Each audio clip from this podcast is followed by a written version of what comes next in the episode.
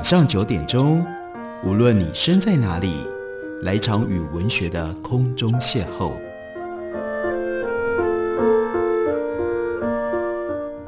杨照谈书，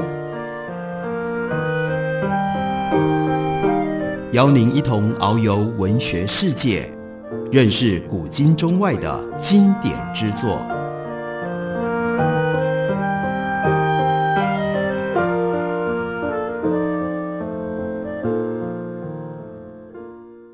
各位听众朋友，大家好，欢迎收听杨照谈书。本节目台北广播电台 FM 九三点一，每个星期一到星期五晚上九点为大家播出。我是杨照。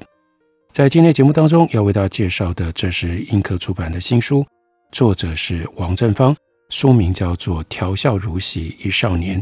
这是王正芳他的第二部回忆录。王正芳是谁呢？在出版社给我们的简介当中就说，他毕业于台北建国中学、台湾大学电机系，赴美留学。得到了宾州大学电机工程博士学位，在美国担任过 IBM 以及 NCR 的研究员工程师，也曾经担任过 George Mason University 的工程教授。他超过了四十五岁以后，那个时候本来是王教授，但是呢，自幼热爱戏剧电影，他就毅然转行，投身独立电影事业，从基层干起，历任摄影助理、演员、编剧、制片、导演。他曾经导过的纪录片《Old Treasure from New China》曾经得到芝加哥国际影展的铜像奖。在香港电影《阿英》又称之为叫做半边人，他是担任编剧跟男主角，得到了香港金像奖最佳男主角、最佳编剧两项提名。编写跟指导第一部在中国大陆拍摄的美国剧情片，那就是《A Great Wall》，中文片名叫《北京故事》。美国、香港各地上映的影评好，票房成绩亮丽。旧金山 Bridge Theatre 连演五十多周，曾经登上了那一年全美非好莱坞影片卖座的第五名。这是他的电影路的开端，从此他就投身进入到了电影的行业。当然，他现在已经退休了，他就专心在写他的回忆录。他的第一本回忆录叫做《十年颠沛一顽童》。第二本就是要为大家介绍的《调笑如棋一少年》，这是讲他少年成长的时候的过程。在这里有一件很重要的事情，那就是王正芳家里，他的父亲是《国语日报》参与的共同创办人之一，所以他来到台湾，他少年时候的记忆跟《国语日报》有非常密切的关系。在他的回忆当中，很详细的，一直到今天记得他们家。在台湾的第一个地址，那是台北古亭区龙口里重庆南路三段十四巷一号。在那里，左右都是清一色的日本木质房子，拉门、拉动式的门窗，打开纸门四处通风。另外有一个花木扶疏的小院子。他说：“我最喜欢光着脚丫子在榻榻米上跑。”他回忆当时的环境：重庆南路三段的马路非常宽。那时候三段跟二段还没有连起来，因而往来的车辆不多，脚踏车和三轮车是主要的车辆。路边有一道既宽且深的水沟，不时有小孩啦、自行车啦、三轮车啦掉进到沟子里去。那有很多国语日报的同仁就住在这附近，大家称那一带用北京的称呼的方式，称之为叫国语胡同。那这里包括了社长。洪延秋，他住三段十二巷。另外，梁荣若总编辑住他们家隔壁的巷子。走到巷子口，过了马路，就是国语推行委员会主委何荣，那是林海音的先生，他们所住的家。他说，晚饭过后，坐在窗口写母亲交代的几页大小楷，努力做用功状。其实呢，已经困到睁不开眼睛，经常就会有一个高大的身影。出现在窗口，声音低沉地问：“爸爸嘞？”那就是何荣来找王正芳的父亲谈事情。两个人通常会聊到深夜。在重庆南路三段尾有两户，距离不远，那是不一样的门禁森严的大房子。小孩子在那两家大门口玩，都会有穿制服的年轻人出来要我们离开。后来才知道，那一户呢住的是海军总司令桂永清。另外一户住的是总统府秘书长张群。还有很有趣的是啊，某一年的除夕夜，家家户户照例大放鞭炮，有的时候呢，炮仗声太响，把小小孩都吓哭了。可是呢，这个小李的爸爸官拜陆军中校，酒喝多了，大冷天他还打着赤膊，穿着内裤跑出大门来，大声说：“我听到了，我听到了，听了非常的熟悉，这在放连发的机关枪啊！”第二天呢，大年初一，小孩子们就在水沟里捡到了很多的子弹壳。这个小李爸爸呢，他就是判定应该就是这两家的官邸的卫士除旧岁，这个时候呢找乐子，可能也喝了不少了，所以是半夜里呢，真的就拿枪拿机枪朝着水沟扫射。然后他们所住的十四巷细细长长的两辆三轮车面对面过来，勉强可以走过去。路口的另一端就接到了泉州街，那是一条那个时代。漂亮的柏油马路，顺着泉州街走到街底，那是南海路，左拐就到了台北市的植物园。王正芳回忆，父亲来台湾创办《国语日报》，报社就设在植物园内原来的建功神社里面，所以那个时候的《国语日报》还不是像今天在罗斯福路和福州街口，是在植物园里。日本神社有漂亮的日式庭园，有花草树木。有石头做的灯座，有荷花池子，几个小朋友去荷花池畔，脱了鞋子，光了屁股下池塘，踩着池底软软的烂泥，水深过腰，在那干嘛呢？抓蝌蚪，摸莲藕，玩到天黑。再过去呢，就有一座铜马雕像，那匹马的两只前足高高的举起，蓄势做奔腾状，其中一只前腿断掉了。据说是第二次世界大战末期被盟军的飞机给炸掉的。这个时候，他就有一个小孩的念头，老想要爬到那座铜马的背上，耀武扬威一番。铜马的底座就已经比他高了，所以他几次试着攀登都无功而退。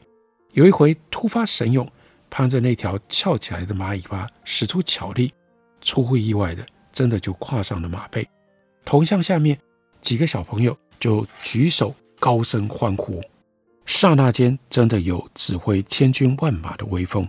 高处的视野广阔，看到了植物园对面的马路，开心了一会儿。不过问题来了，要怎么下马呢？低头往地下看，地面距离好远，自小就有的惧高症这个时候就发作了，两腿止不住的微微颤抖，这真的叫做骑马难下。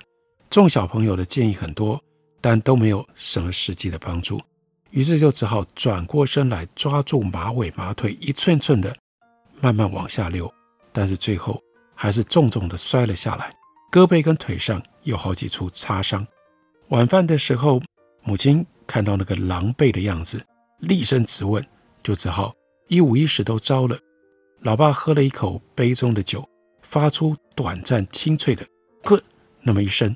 他说：“天下事都这样啊，费尽心机，辛辛苦苦爬上去，还没风光多久，就得下马，根本没想过怎么下来，又非下来不可。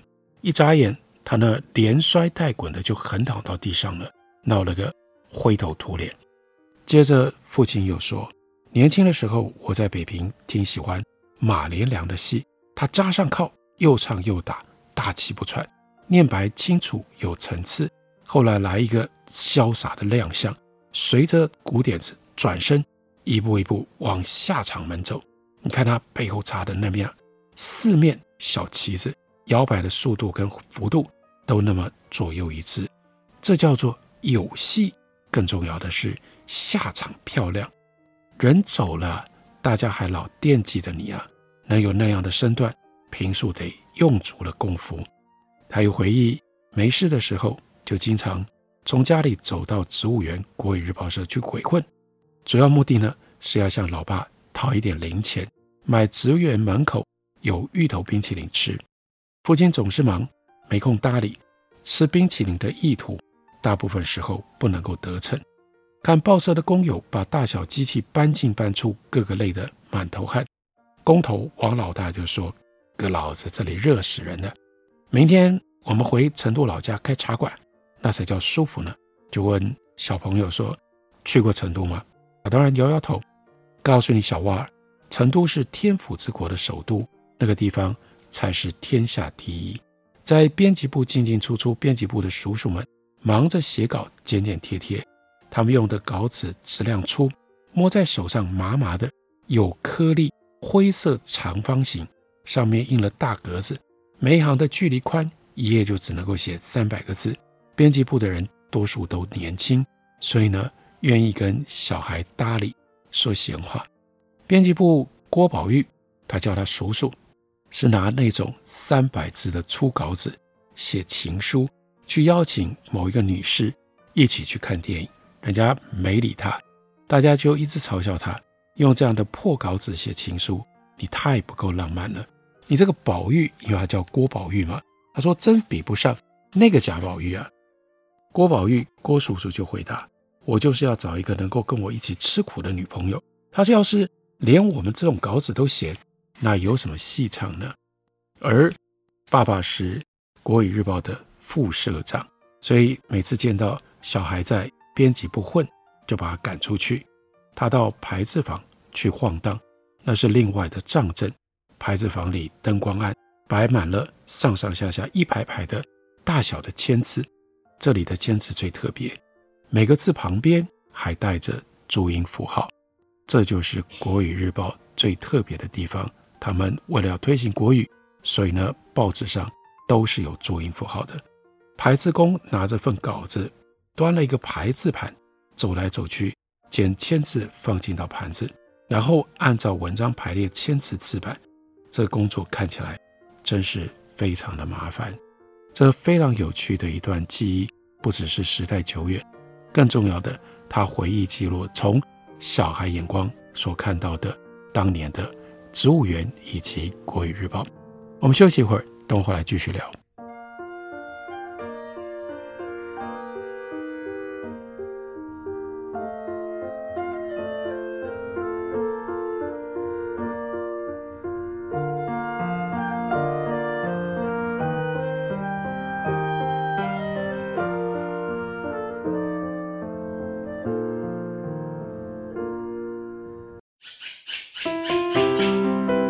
大家好，我是刘克香。亲近自己的城市，找回城市的温暖。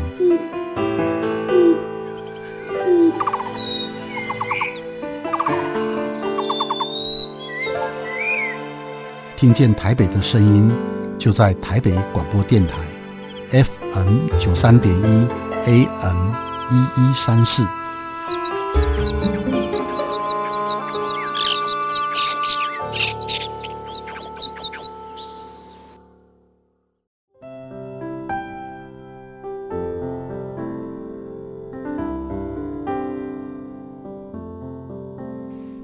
见台北的身影，拥有颗热情的心，有爱与梦想的电台，台北广播 FM 九三点一。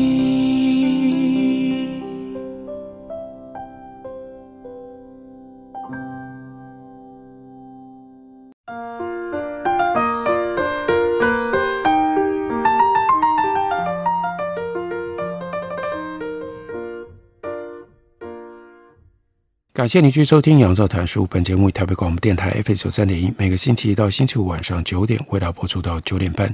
今天为大家介绍的是王正芳的回忆录，映客出版公司刚刚出版这一本回忆录，是他目前正在进行的写作计划当中的第二本，书名叫做《调笑如昔少年》。这本书从当年他们来到了台湾，他的父亲是国语日报的副社长，所以他小的时候。跟植物园，因为那时候的国语日报社在植物园，跟国语日报都有非常密切的关系，留下了很多珍贵的记忆。当然，珍贵的记忆里面就一定会包括何荣跟林海音他们这一家。这里有一篇文章，他就回忆，有一天爸爸下班回来，一进门就兴奋地说：“咱们的新邻居明天搬进来，他们住那边，咱们住这边，往后可就热闹了，多好啊！父亲最喜欢热闹，但这个时候呢，母亲瞪着他看了好一会儿，没讲话。他们所住的是日本房子，三十几平大，分一半出去，那很显然自己能够家里能住的也就面积变小了。父亲说的新邻居是《国语日报》副总编辑，他们一家子，也是。刚从北平来的，这一阵子大陆来台湾的人非常多，安排住处困难，能够给人家方便，就是给自己方便，更何况又是同事，他父亲就觉得大家住在一块不是蛮好的吗？这搬进来的一家子大小六口人，夏承莹、夏伯母林海音，另外有林海音的妈妈，简称叫婆，还有呢大儿子，外婆呢用台语叫他在伊达。因为他是夏家大排行的第十一个孙子，然后呢有两个妹妹，那这个夏一子也就是他们家的大儿子，他上小学二年级，妹妹呢都是幼稚园的小朋友。那从此呢十四巷一号就有了比以前旺盛的生命力，过道中央的小门白天都开着，两家小孩子连跑带跳，乒乒乓乓的窜来窜去，大呼小叫，完全没有隐私可言。其实那个什么隐私权是西方人发明出来的玩意儿，早年的我们全部都过着毫无隐私的日子。这个夏一子，也就是夏家老大，喜欢跟着王家的两哥们一起玩。那夏家老大能说会道，而且呢爱耍宝。有一次他刚洗完澡，赤裸的身子腰上绑了一根皮带，踢起正步来，在过道上来来去去。口中就喊着“中国兵，中国兵”。这里头他在干嘛？是有意思的。你看早年的中国兵服装配备都不足，可不就像是赤了身子绑了根皮带去冲锋陷阵吗？这两家人还有另外一个共通点，他们都讲标准的北京话。夏伯母林海音热情漂亮，性格豪爽，一口京片子清脆响亮，而且呢，因为他是台湾人。所以他也会讲台语，而且还能够讲客家话、讲日语。林海音的个性比较急，孩子不听话，夏伯母她的声音，她的分贝就不自主的急速飙高。某一天中午，夏伯伯在屋里面午睡，我们几个玩的兴起，追追打打，弄出了很大的声响。夏伯母急了，她大声喊着：“别闹啊，你爸爸在睡午觉。”啊没多久，子门打开了。那就是夏承莹，笔名是何凡。何凡呢，一手提着他的唐装裤子，一手把一条旧领带在腰上扎了起来。他就自说自话说：“我也不用睡了。”他的嗓门比孩子们的还大。哎，但是呢，他是一番好意啊。那这个时候，在人家夏家的王正芳就赶快溜回自己隔壁的家里面去了。这个夏伯伯呢，管儿子很严厉。遇到了夏一子，他不听话、耍赖皮的时候，做父亲的威严就展现出来。住在日本房子里，大家都不穿鞋。夏伯伯的脚丫子既白且瘦，他呢就过去没头没脑的踹儿子几脚。以后每当下一子蓄意要胡闹的时候，我们就警告他小心点啊，回头你爸的白脚丫子就要踹上来喽。然后他们的小孩的外婆是台北县的板桥人。他说国语的时候，带着浓重的闽南语的口音，在北平住了很多年。他的儿化韵倒是都不缺，只是有的时候用得不到位。馅饼加儿韵的时候，应该是馅儿饼，但是呢，婆就把它讲成馅饼儿。然后呢，小孩就齐声的笑了起来。他就说这些孩子听不懂他的话，真笨呢。然后呢，又矫情。母亲经常跟婆还有邻居的太太打麻将，那个输赢很小，那还是一个戡乱的年代，规定全台湾上下人人都要发愤图强，以反共抗俄为宗旨，不容许有聚赌的行为，在家中打麻将就是赌博。有一天晚上，他们就在那里玩卫生麻将，巷口巡逻的警察听到洗牌的声音，就翻过墙来抓赌。当年警察以执行任务为理由。闯入民宅是理所当然的事，就进来了三名制服客，为首的态度和蔼，先向大家宣讲了一篇反共抗俄的精神训话。你们不共体时间，却在这个深夜玩牌。其中一位太太就辩称：“我们没有赌钱嘛，邻居没事在一起玩玩，我们输赢只是算分数的。”警察老于此道，他就问说：“算分，那十分就是一毛钱喽？”这个婆呢，没有会过意来，马上回答：“对呀，十分不就是一毛吗？”那个太太赶紧瞪了婆一眼。警察就说：“你们输赢虽然比较小，但还是在赌博，所以呢，一定要罚。先把每一个人的名字登记在案，一共有三名牌友，包括王正芳的妈妈，都把自己的姓名故意写错一两个字，只有那个婆呢，拿过笔来，清清楚楚地写下。”真名实姓林黄爱珍。这个时候，王家这两个哥们并没有睡着，从隔壁的子门缝去偷看，瞧得一清二楚。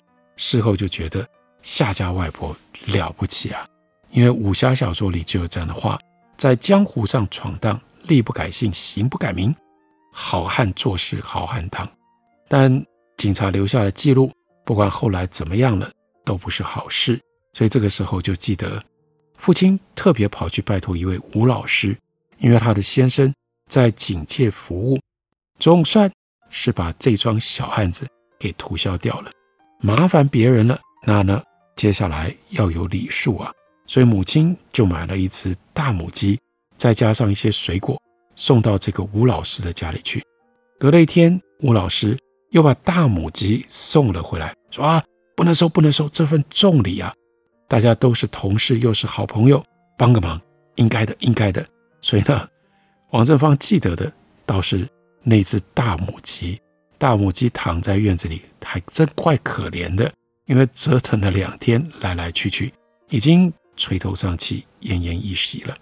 在那样的一个时代，啊，记忆当中跟时代关系最密切的，那就是王家的孩子跟夏家的孩子最常玩什么游戏呢？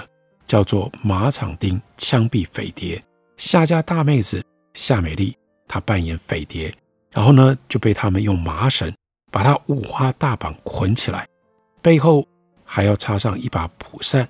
那他的妹妹咪咪是群众，这个哥哥呢下一次当行刑的枪手，然后王正芳当执行官，执行官就在那里大声宣告罪状，发号施令，跪下，瞄准，开枪。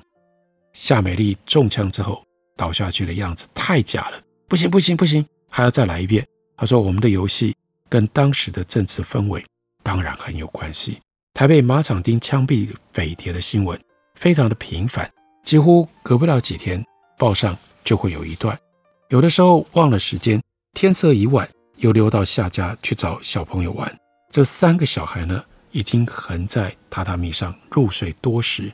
夏伯伯。”和夏伯母在三个榻榻米大的小房间里，各据一张小桌子，静悄悄地埋头苦写，只听到那个沙沙响的写字的声音。夏伯伯的案头上有一盏小日光灯，射出刺目的白光，所以他就用马粪纸剪出一个帽檐来，两脚穿上一根绳子，把帽檐绑在额头，干嘛呢？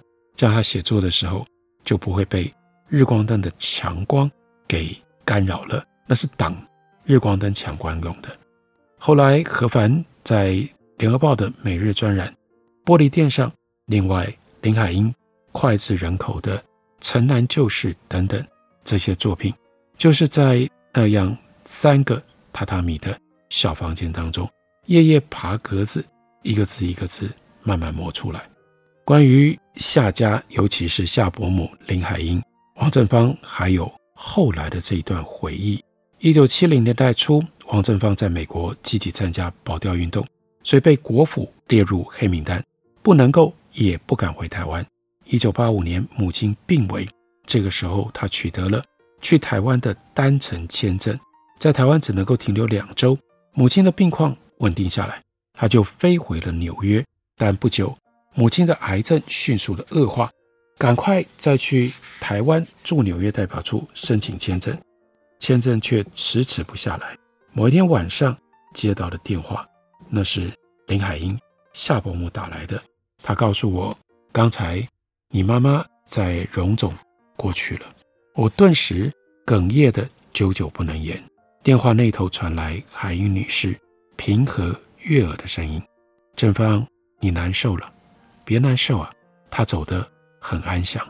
顿时，我的泪水夺眶而出，清流不止。这是非常难得，也是非常感人的一段回忆，帮我们记录了夏产婴、可凡和林海音他们一家在王正芳少年时候，跟他们一起住在这个日式房子里面的点点滴滴。这本书书名叫做《调笑如昔一少年》，介绍给大家，推荐给大家。感谢您的收听，我们明天同一时间再会。